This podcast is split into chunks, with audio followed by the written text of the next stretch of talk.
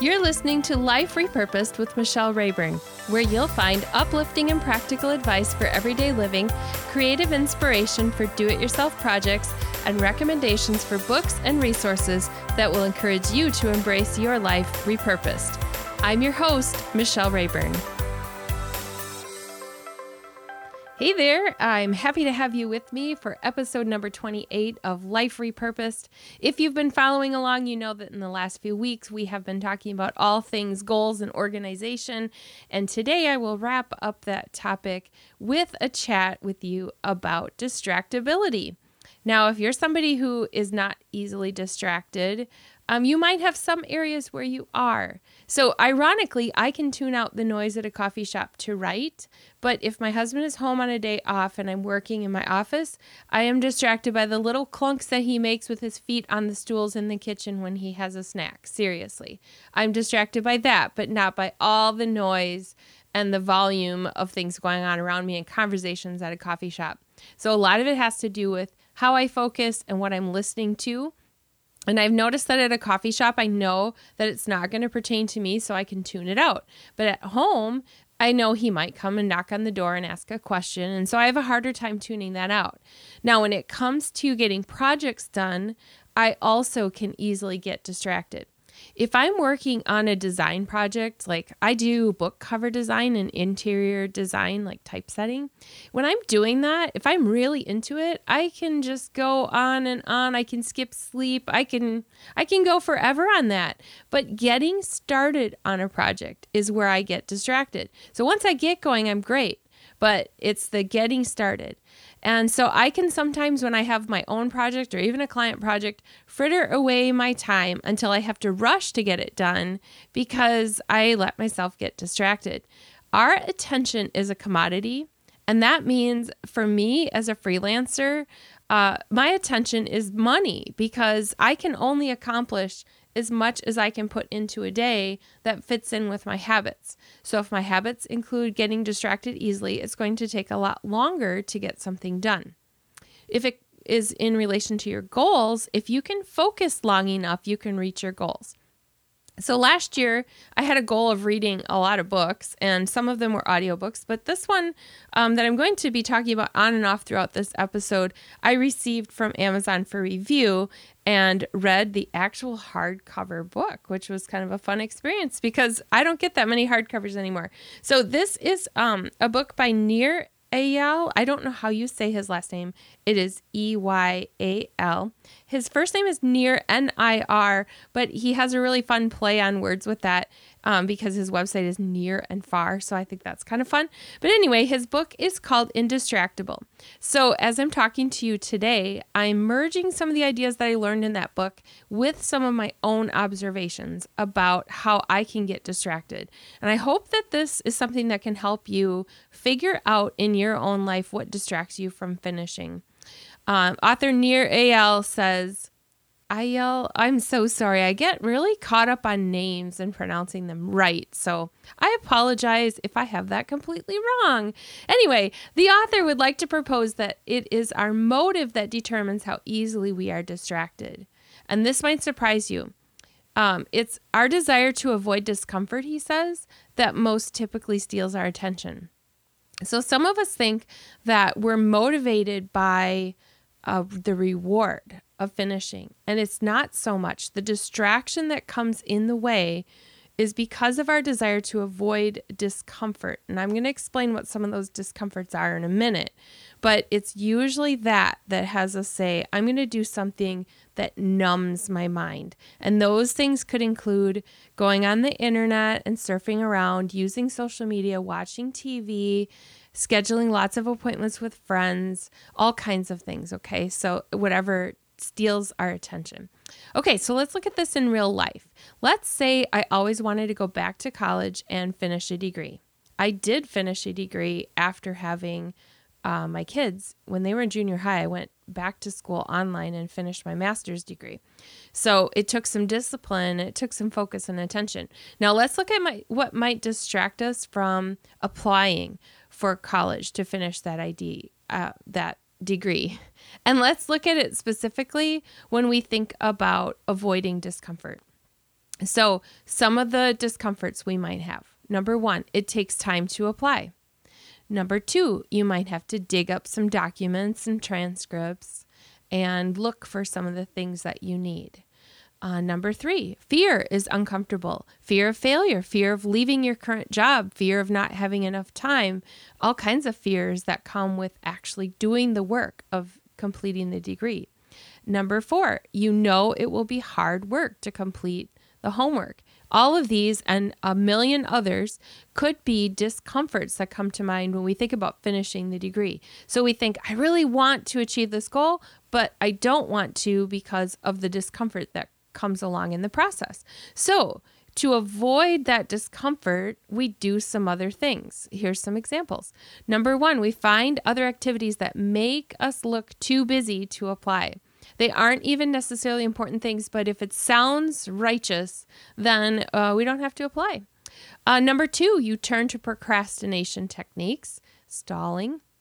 Number three, you play games online instead of filling out the application. So you actually clearly have the time to do it, but you don't because of the effort it's going to take to fill it out. On number four, you decide to research more instead of applying because research, again, sounds like a righteous thing to do. It sounds good. And so if I just research more, I'm doing something. So, what moves us past the distraction to get something done? For me, I have found it's when the discomfort associated with not getting it done actually becomes greater than my reasons for not doing it. So, this means that when the deadline is here and I know I will not get paid, or I will not be able to turn in an assignment on time, or the the time will pass. For example, the early bird discount for applying is going to pass and it's going to be painful to have to pay extra. So sometimes for me, it's just that when the discomfort of not doing it becomes more than the discomfort of doing it, I'm I'm just like, "Oh fine, I'll just get it done." So the discomfort of running out of time for me is one of those. Uh, there is an article that I'm going to link to in the show notes at michellerayburn.com slash 28. That's just my website plus the number of the episode. So michellerayburn.com slash 28. And this one is from the Nir and Far website that I talked about. And um, I'm going to use some of the points from that that are also pulled from the book. But um, here, uh, Nir talks about some of the discomfort and why that's the thing that keeps us from getting done what we want to get done. And um, he says the problem with distraction is that it moves us away from what we want to do. So while it's an escape, it's an unhealthy one his book is Indistractable How to Control Your Attention and Choose Your Life. I'll be talking about that at the end of this episode. But in the book, Nir says the truth is we overuse video games, social media, and our cell phones, not just for the pleasure they provide, but because they free us from psychological discomfort. Some of that discomfort includes boredom, loneliness, insecurity, fatigue, and uncertainty. And these are some of the feelings we try to avoid by numbing with something else. The problem is that each time we try to numb those emotions with distraction, it provides a temporary solution and it eventually actually increases the problem. Have you noticed that procrastination in all its forms, including distraction, is painful because it has consequences? I've noticed that I often want to blame an external source for distracting me, but really we are only as distracted as we allow ourselves to be. So, opportunities to pull my attention will come from outside of myself until infinity. I mean, it's just going to be forever. There will be something that tries to get my attention, but it's my own attention that I have control over. And so it really comes down to changing our habits. So let's consider how life could change when we change how we respond to opportunities for distraction. I call those opportunities, even though they're not good ones, but the opportunity for distraction is always there. I could seize that opportunity, or I could seize the opportunity to reach my goals. And so I could take some steps forward. I, I find it really funny that as I'm talking right now, my hands are moving all over the place. I just talk with my hands. So I know you can't see me, but I have some really cool gestures going on here behind the microphone. Okay, so back to focus here. Oh, there was a distraction. Isn't that amazing? Okay, perfect example. Um, so the question I want to ask is what are your distraction triggers? We all have different ones. One of mine is overwhelm. When I have a lot of items on my to do list, I really struggle. Um, even when I have a proven track record that I can accomplish an extraordinary number of goals, there is still a moment where the outcome can pivot because uh, overwhelm just comes in there. And I think, okay, I. I can't, I can't, you know, I self talk. I can't do that all, even though I know I can. Um, and so it's that dis comfort, the uncomfortable feeling of being overwhelmed causes me to seek out some things that would distract me. And I want to blame those things but it is not those things that are to blame. So when I'm overwhelmed, I want to make it go away. So I might turn to social media, online shopping, answering emails, researching recipes, even though I don't really love to cook that much, um, cleaning something because it's satisfying and it doesn't take as much of my brain work as tackling the to do list. Anything that will relieve the uncomfortable feeling of overwhelm. So this might seem like procrastination it's sort of a cousin of that, but this is really getting at the why of procrastination. I allow myself to put off starting on the list, which compounds the problem and then sucks up valuable time. And then I turn to something that numbs my mind. And all the while, there's this nagging feeling that the to do list is still there. Have you had that feeling where you're doing something else and you just know that you could be using your time in a different way? So, one thing that we often try to do to turn ourselves into indistractable people is try to come up with elaborate rewards. For me, I have found that the reward does not actually stop me from procrastinating or from getting distracted. So, um, I've set up some elaborate reward systems before for, say, um, diet or health goals. And those rewards don't actually stop me from making um, a moment decision that I would call a distraction because it's distracting me from the goal of eating healthier. I, I still turn to those in that moment. So it isn't the reward. It's actually, in that case, the discomfort of going through the effort of making something healthier sometimes. Anyway, whatever the habit is, the reward system for me doesn't always work. In fact, it usually doesn't work.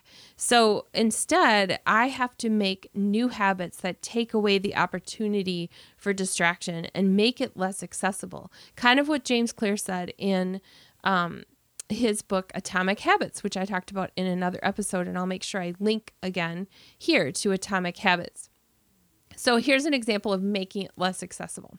If social media will keep me from doing my work, which could happen on any given day, I can use tools to make it inconvenient. So some there are some apps out there that can block access to certain websites or apps during certain hours of the day. So if it's really a problem and you just can't set it aside, you can make it impossible for yourself to go on say social media or your favorite um, uh, Facebook or your favorite social media platform.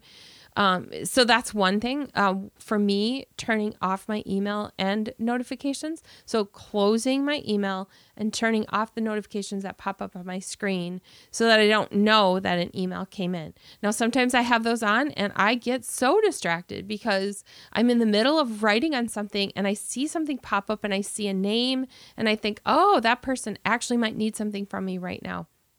And so then I get distracted from my focus on what I was doing and I go check that email. So turning that off. Um, it might mean moving your workspace to an area where you don't have access to TV or where people don't have access to you. My office is a dedicated office and it is not used for anything else. There is no TV in my office. There was a time when there was. And I would, you know, think I could just play the news as background noise talk shows, whatever. No, I, I definitely can't now because I'm doing a lot of editing work and I just can't. I can't have music with words or anything like that because it totally, I'm humming along with that and I cannot edit at the same time. So I know that even music is a distraction for me. Um, sometimes it's taking away the ability to put a million things in the calendar, and that means blocking out time in the calendar to do the things that I need to do to accomplish my goals and my work. So, changing our level of distraction has two actions. And this is drawn from Neil's book, from Nir's book, but also from my own experience as well. And that is number one, knowing your triggers. And he talks about that in the book Indistractable. And number two, reduce access to whatever distracts you. So that sounds really simple, right? Not, uh, but it's a it's a process of exploring like who am I and what distracts me. So I know one of my triggers is overwhelm. Therefore, I have to be exceptionally careful about distraction when I have a lot on my plate. And every one of us is going to have a different trigger and a different feeling associated with it, a different reason for why you get distracted. So it helps me to be able to plan and know what I'm likely to do when I'm overwhelmed. Um, so I'm also working at learning more about my emotions. Sometimes I can't identify what they are. And so I I don't really know what's my motive. One of my distractions happens to be getting a snack. like if I'm supposed to be doing work, I think I, I need a snack before I start this. So I'm trying to ask myself, what what am I feeling in that moment? If I'm not hungry, why do I need the snack? And why do I think that is the thing that will get me launched into my work? It's actually a distraction. So I'm analyzing my own motives and thinking about that too. So have you ever done that? Have you ever stopped to think about why am I taking this step instead of the one that I know I should take? Um, or maybe you're like me, you aren't sure of your next step, so you head to the pantry to see what's there. Go shopping in the pantry. Whatever it is. I did learn from uh, book that trying to suppress a negative emotion isn't the way to change it. He cited evidence that it can actually backfire. There is a rebound effect that can make what he calls mental abstinence have the opposite effect if we try to stuff the thoughts or feelings. So it's really important to know your triggers and address how you're feeling because trying to make it go away is actually, uh, you know, especially when it's like food, it, it just makes it worse. So, all good thoughts to have in mind. Um, as you think about your goals and how you get distracted from achieving them, if you don't know your triggers, that's the place to start. So you can pause and identify what you're feeling and then begin to make some changes. And for me, that turns into four steps. And that would be pausing when you're about to step into a distraction, identifying the negative emotion, uh, identifying what it is that you need to get done, and then removing the ability to carry out the distraction. So, in the closing section, I'm going to be talking about our resources and I will be talking about the book Indistractable. So, before we move into that, if these steps help you pause when you're about to step into a distraction, identify the negative emotion, identify what it is you need to get done, and then remove the ability to carry out the distraction. Okay, let's talk about some resources. In the book Indistractable How to Control Your Attention and Choose Your Life, Nir Eyal talks about exactly what it is that causes us to get distracted. And there are a lot of sections in there where he gives some specific examples in different areas of life. So that's going to be different for each of us. I'll be honest with you, I got distracted a lot of times while trying to finish the book, which is probably a good indication I needed it. So sometimes when something hits close to home, I actually try to avoid the pain of having to make change and acknowledge I need to make change. And so it will even take me a long time to read a book that I know has some information that's good for me. Now, I actually wished that he had spent even more time with some practical examples of how to uh, remove distraction. He did more of a broad survey and even talked about how to raise indistractable kids. Um, and so there are some things where I, I, I wish it actually even went deeper, but it's a really good starting place. Uh, he talks about how this could apply to all sorts of things. And for me, that could be weight loss, health, goals, work, all kinds of things. So he also talks about the emotions behind distraction, which I find helpful, and then looking at what triggers us. And then there are some practical tips for how to manage time and assign tasks in a way that helps to keep us focused and it also addresses boundaries. So the author gives a link in the book for some resources on the website, and there are some worksheets and a discussion guide. So if you're someone who really likes to go even further with material, I appreciate having that in the book as well. I, just like to close with reading a little bit from the back cover of the book. It says, What would be possible if you followed through on your best intentions? What could you accomplish if you stayed focused? What if you had the power to become indistractable? The author reveals the hidden psychology driving us to distraction. He describes why solving the problem is not as simple as swearing off our devices. Abstinence is impractical and often makes us want more. Eyal lays the bare secret of finally doing what you say you will do, lays it out with a four step research backed model. Indistractable reveals the key to getting the best out of technology without letting it get the best of us. And then he explains his four steps, which are a little different from mine. So those are in the book if you want a different four step approach.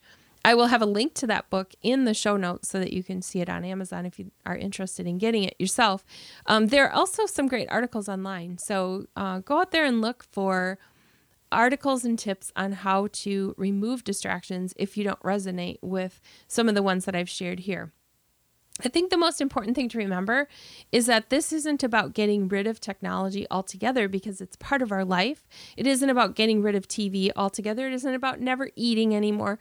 All of those things are distractions, but they also have a place. So it's learning the balance and figuring out when it's healthy and when it's unhealthy. I hope that you are indistractable in this year 2020 as you tackle your goals and achieve the things that you've always wanted to do. You've been listening to Life Repurposed with Michelle Rayburn. Check out tips, resources, and inspiration at michellerayburn.com. I'd love it if you would subscribe to the podcast on your favorite platform Apple Podcasts, Google Play, iHeartRadio, or Spotify. I'd also love it if you would like, review, and share the information about this podcast with your friends. Thank you so much for listening.